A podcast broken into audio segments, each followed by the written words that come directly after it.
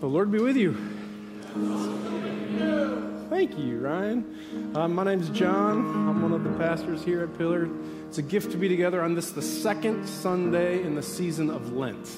I don't know if you count time like that. This is the second Sunday of Lent, the 40 days that precede Easter, not including Sundays, that Christians have set aside to sort of recenter, to awaken our hearts again. I'm hoping that um, the, the song the ensemble's about to sing with us can be something of a theme melody for the season of Lent. It's called All in All. I sang it when I was a college student like 30 years ago. We've rewritten a verse for the season of Lent. Uh, let's sing this as a bit of a prayer. You are the center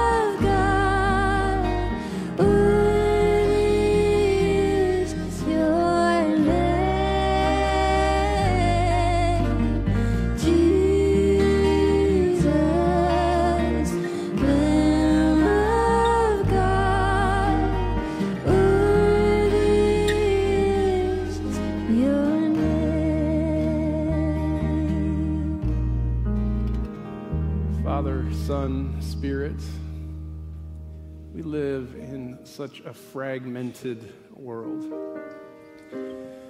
Fractured world, broken world. We're pulled and pushed into so many corners and wake up not even recognizing our own selves. So on this day, Holy Spirit, would you meet us here? And in this season, this season of Lent, would you meet us here and center us again? Center us around your heart, Christ, around your way, O Christ. In your name we pray. Amen. Thanks, friends. It's great. Uh, so, three Mondays ago, tomorrow, does that make sense? Is that so? th- 20 days ago, uh, Lydia, our oldest daughter, and I hopped on a airplane at Chicago O'Hare International Airport and flew the 11 red eye hours to a country in the Middle East uh, to where we met five or six other Americans, a part of something called Words of Hope, an organization that proclaims the gospel into what they call the hard places around the world where it's illegal to be Christian. The seven or eight of us met 26 Iranian Christians who had been converted. Well, all but three of them had been converted uh, from Islam to Christianity. They left Iran under the guise of going on vacation, met us in this other country, and I can't tell you where because this is live streamed and stuff, so for the sake of security, uh, where we put on a five day uh, discipleship conference prayer, worship, uh, fellowship. Uh, the church in Iran, I don't, anything, anybody know anything about Iran? It's, uh, let me put it this way it's bleak at best. Uh, just period, baseline. Uh, oppression, economic, political dysfunction. Uh, and if you're a Christian, it's illegal to be Christian. So it's, it's flat out dangerous. You can be arrested, you can, they've solitary confinement, tortured, they've even uh, executed people for following Jesus and telling others about Christ. So you can imagine meeting these 26 Iranians. I mean, we went to teach the faith as if we had anything to offer. We were just so deeply inspired by their faith. Um, the live stream is going to keep the camera on me, but I want you to meet some of my uh, friends. That's Esther. These aren't their real names, by the way. That's Esther, a 30 year old woman teaching French in Iran. Uh, she knows five languages. Uh, that's Barbode. Barbode, I'm going to be real honest with you. I think he likes my daughter Lydia. Uh, He's 20. He's learning German and Spanish so that as soon as he possibly can get out of Iran, he can start his own business. Uh, th- these are two teenagers, Yamin and Sarah. So here's the deal in, in Iran, you have to wear the hijab, you know, the, the headdress and, and, the, and, the, and the robe. So when they get out of Iran, they cannot wait to take off their headdresses to show off their cool hair and their stylish out, outfits. Uh, this is a picture of Pastor Ali. Can you imagine being a pastor in a country where it's illegal to be Christian? Uh, his barrel chest and broad shoulders carries the weight of the persecuted church. Uh, this is Ahmed and Afat. They, they're looking pretty good in that picture. I, I, remember them looking more like in their 80s. Uh, they're actually in their 60s. Uh, I think maybe life's been a little hard. I want to tell you a story about Afat. Uh, she is hilarious. Uh, we had a conversation over Google Translate. Anybody ever used Google Translate? I mean, water into wine and Google Translate. It is absolutely incredible. I want to tell you about a conversation I had with Afat that left me wide eyed and jaw dropped. Uh, but first, I want to center ourselves together around Jesus and the cross. This is from the Gospel of Mark. They were on the road uh, going up to Jerusalem, and Jesus was walking ahead of them. His disciples were astonished, and the crowd that followed was afraid.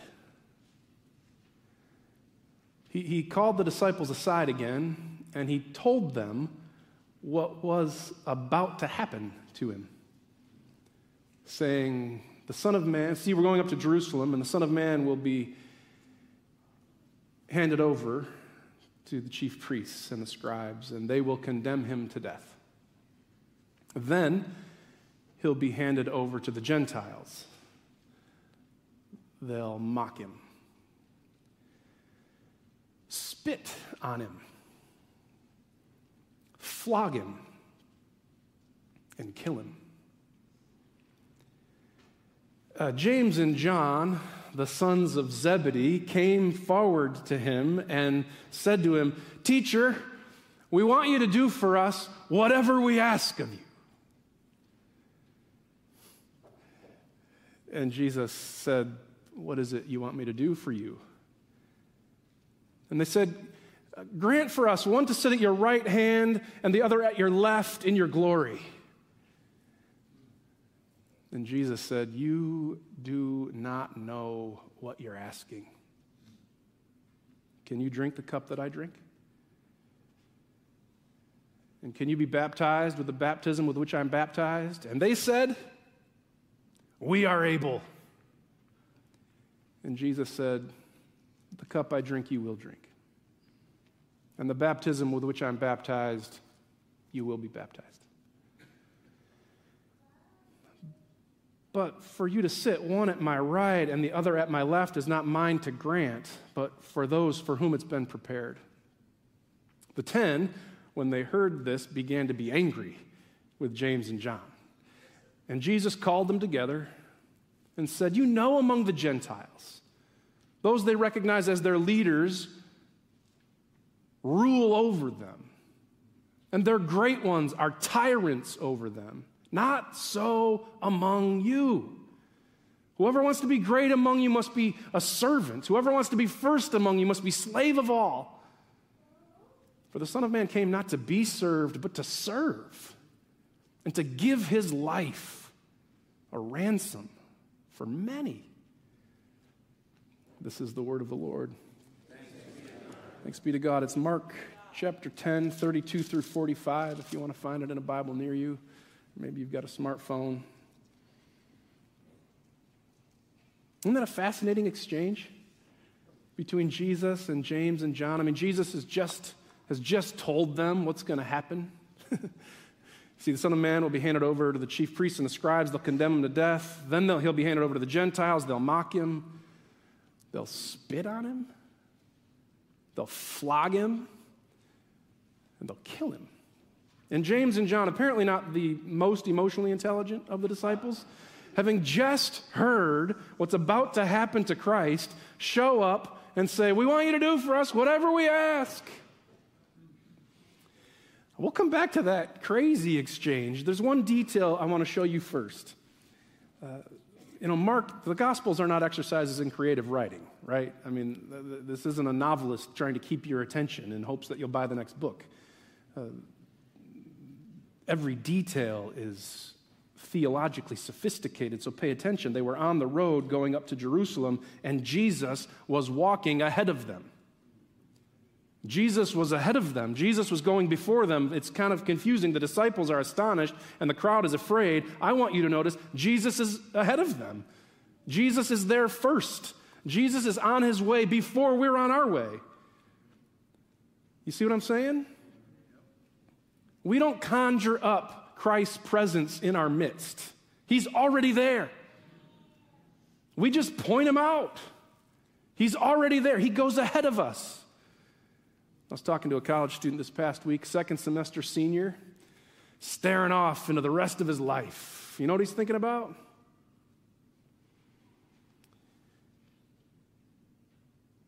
Girls. No. Just kidding. He's thinking about the future and he has no idea. And it's eating him up inside and he can't sleep and he's anxious. And, and, I, and I, I, just, I was walking with him. You'd see me walking around town. Jesus is walking ahead of you. The parent whose heart aches because their child aches too. You wouldn't want any of this for yourself or for your child. But hey, listen now, Jesus is walking ahead of you. You've been given the diagnosis, and the prognosis is not good. Jesus is walking ahead of you.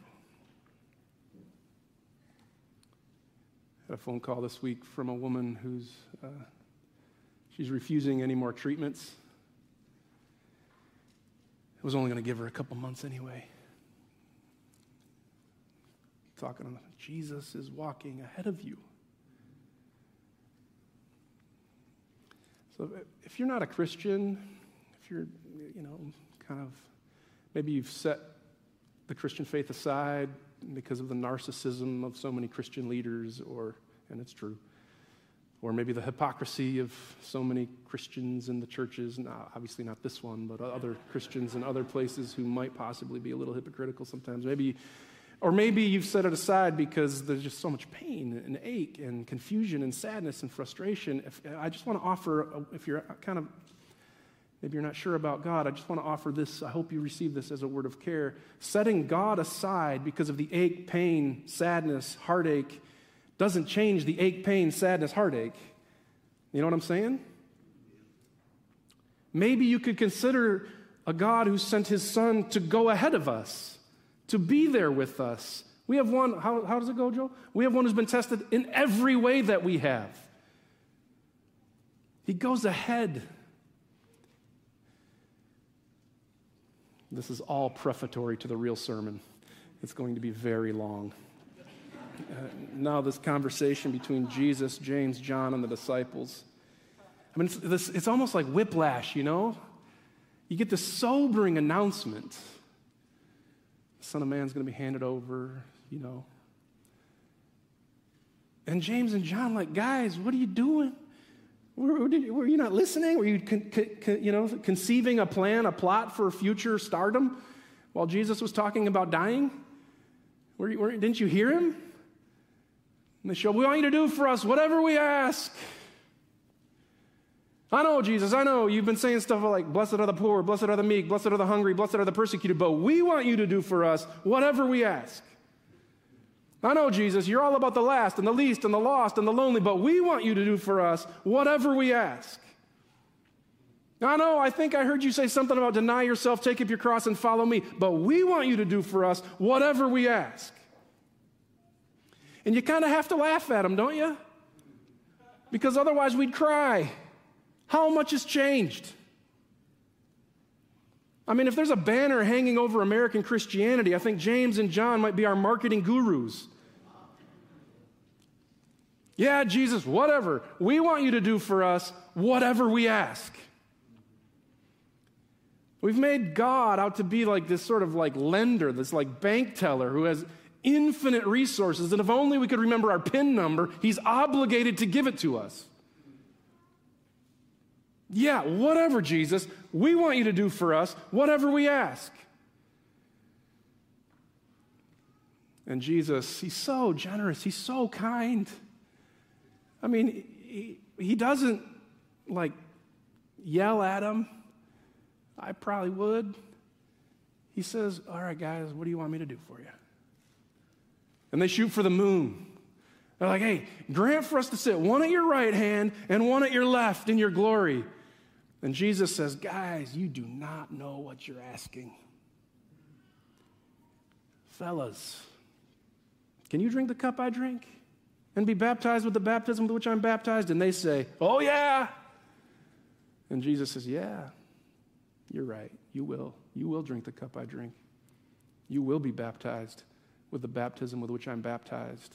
If we conceive of a Christian faith that sole intention is to give us whatever we want, we will find ourselves desperate and alone and confused this is the story of the suffering servant.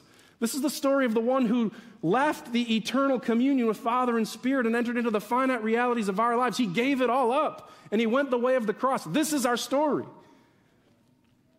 And to, to excise the cross from the Christian life is to leave us disoriented.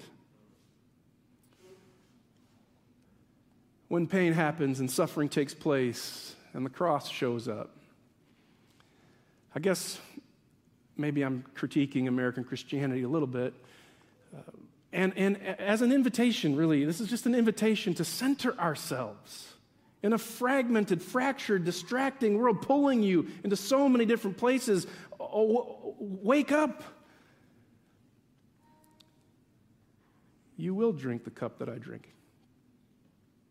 You will be baptized with the baptism with which I'm baptized. Yeah, whatever, Jesus. We just want you to do for us whatever we ask. Conversation goes on. Uh, the other 10, they hear James and John and Jesus, and they get upset. It says they began to be angry, not because of the inconsistency of their question with Christ's heart, because they were being left out. We want power too. We want privilege too. We want to sit at your right hand, Jesus. Hey, I'm Peter. Remember me? I'm the one you said you're going to build your church on. I want to sit at your right hand, James and John.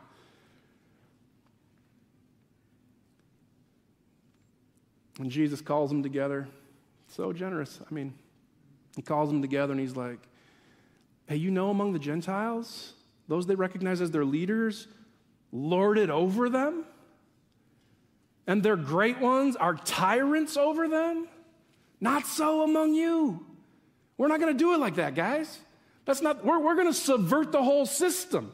We're not playing by the power games of the world. We're going we're to scrap the table with the power games. We're going to subvert the whole thing. We're going to the cross, fellas. We're going to save the world, not rule it.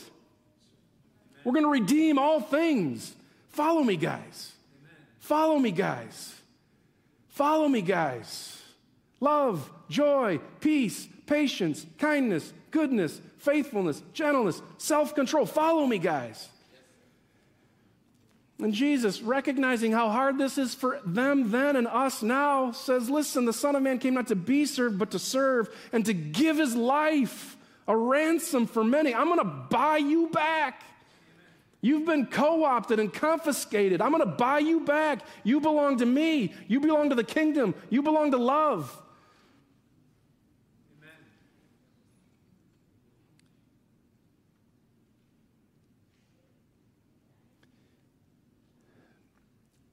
Did I read for you that quote from Tim Alberta? Have I read that? No? Did I do that already? No. This is from a book titled The Kingdom, the Power, and the Glory. Jesus had a very different program.